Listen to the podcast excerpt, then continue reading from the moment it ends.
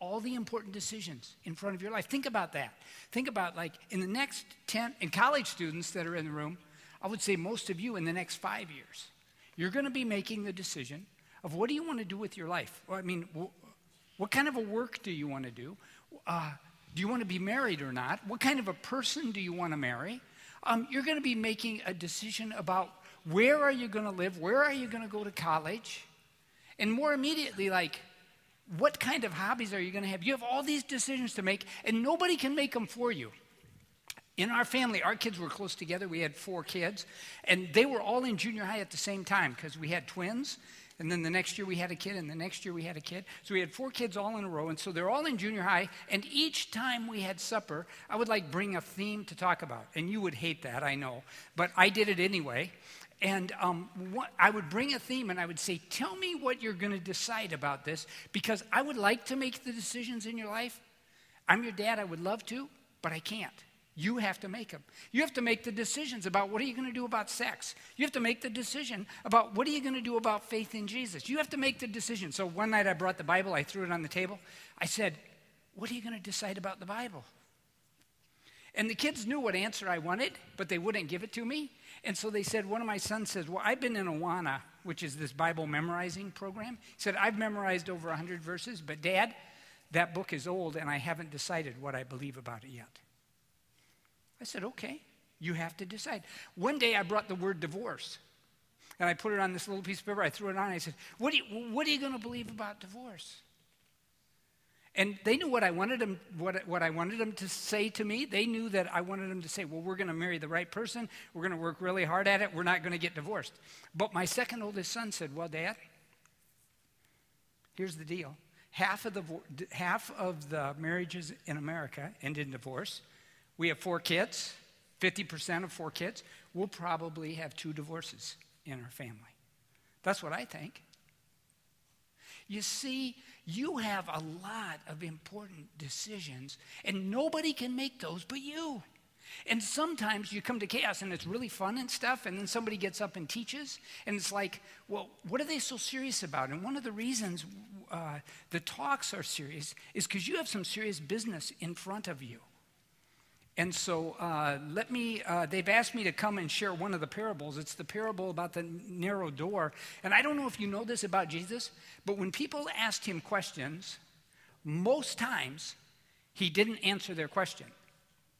Now, like, think about the questions you get asked by your parents. Like, what are you doing to your brother? Or, um, what time are you coming home? Or, is your homework done yet?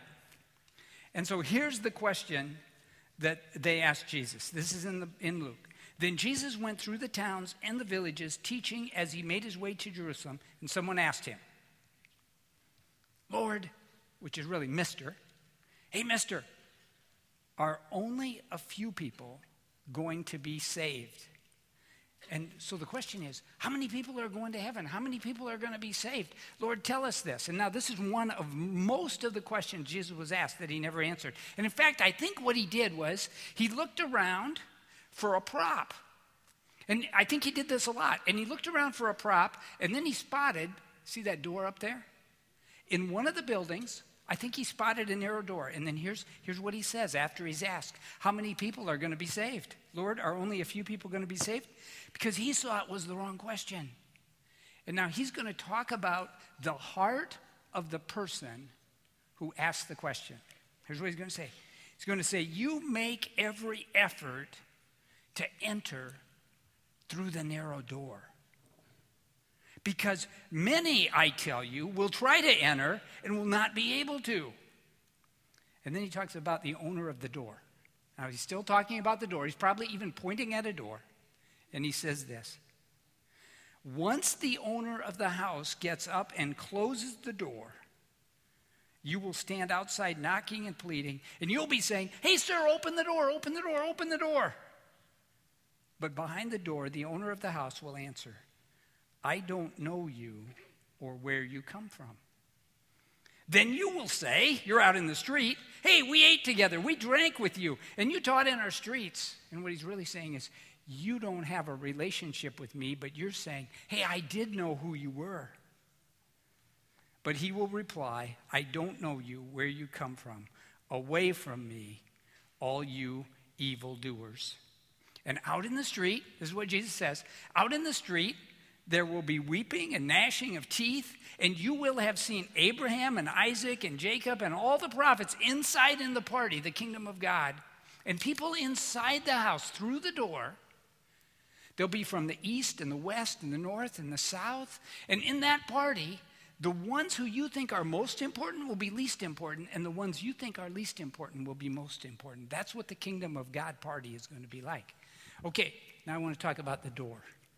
You come to chaos, and many of you are in confirmation and uh, or catechism or different kinds of programs.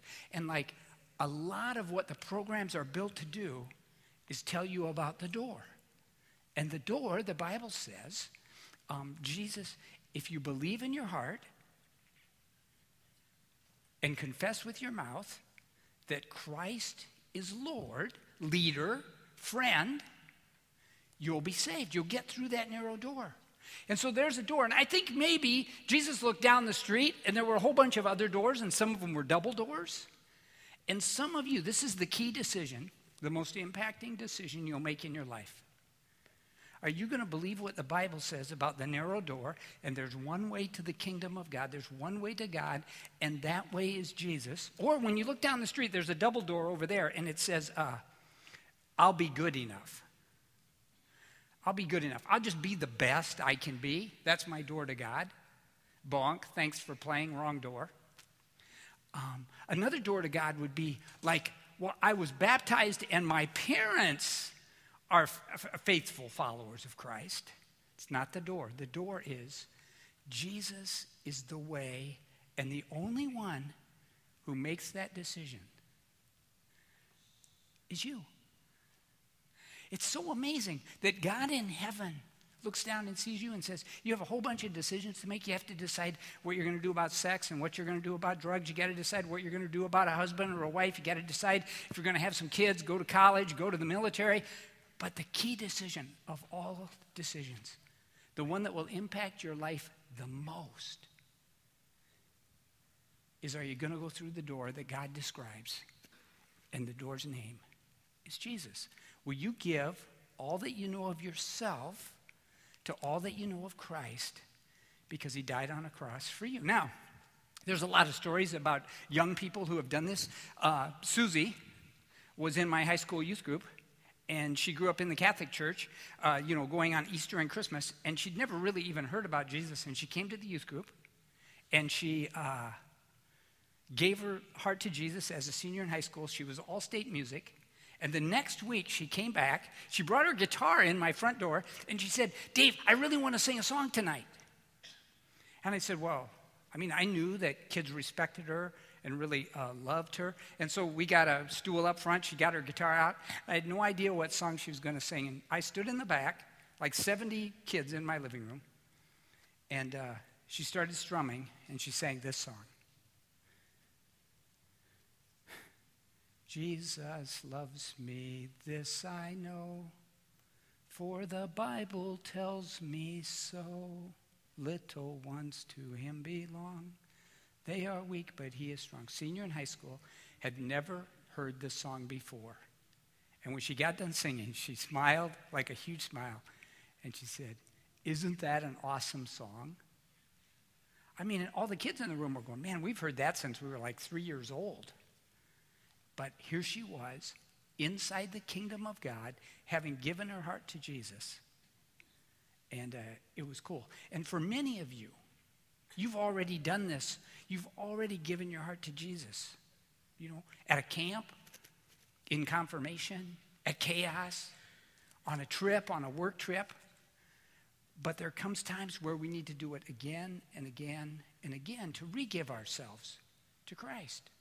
Uh, the first time I ever heard this message about giving your heart to Christ, I was at a camp and they had this huge bonfire. It was late at night, and I was a junior high kid, and like I was not your, I was not the kid who would be up front here. I was the kid who'd be back in the dark, uh, trying to like kind of listen. And they had this thing where they gave every kid a stick, and they said, "Hey, if you want to be a follower of Jesus, you know, take your stick, throw it in the fire. We'll have a huge bonfire. We'll dance and sing and all that." And it was cool, but I like wasn't going to do it, so I took my stick and I like threw it out in a cornfield. I said, I'm not doing it. And then, like a couple weeks later, in the top bunk of my bed, late at night, my brother's asleep underneath. I'm like in middle school, junior high. All of a sudden, I had this urge to pray to God. And here's was my prayer truth. God, if you're really real, help me know you're there.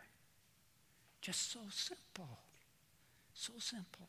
And God started making himself known to me. And I can probably point to 10 different times in my life where I've stopped and said, God, I want to give you all that I know of who I am to all that I know of you because this is a huge decision and nobody can twist your arm and nobody can make you do it. It's just something you have to choose. And it will make a bigger difference in your life than any other decision you'll ever make. It's so huge. And so, in just a minute, I'm going to pray. My wife and I got married, and we were uh, trying to make our marriage work. And one night we heard a speaker, and then together we held hands, went up on a hill, held hands, and said, God, we want to give you ourselves together. And God has been real in our lives ever since, and it's been powerful. And now I have like all these grandkids. And now my grandkids, the oldest one's 11, I'm saying, Charlie, you have a decision to make. Are you going to be a follower of Jesus or not? I'm going to pray, and then I think there's small groups. Man, thank you guys so much for listening so deeply and uh, so well. Let's pray. Dear God, I love the fact that you give us the chance to choose to be a follower of yours. Just like Peter, the Apostle Peter could choose. Just like uh, the Apostle Paul could choose. Father, each of us can choose to give you our heart.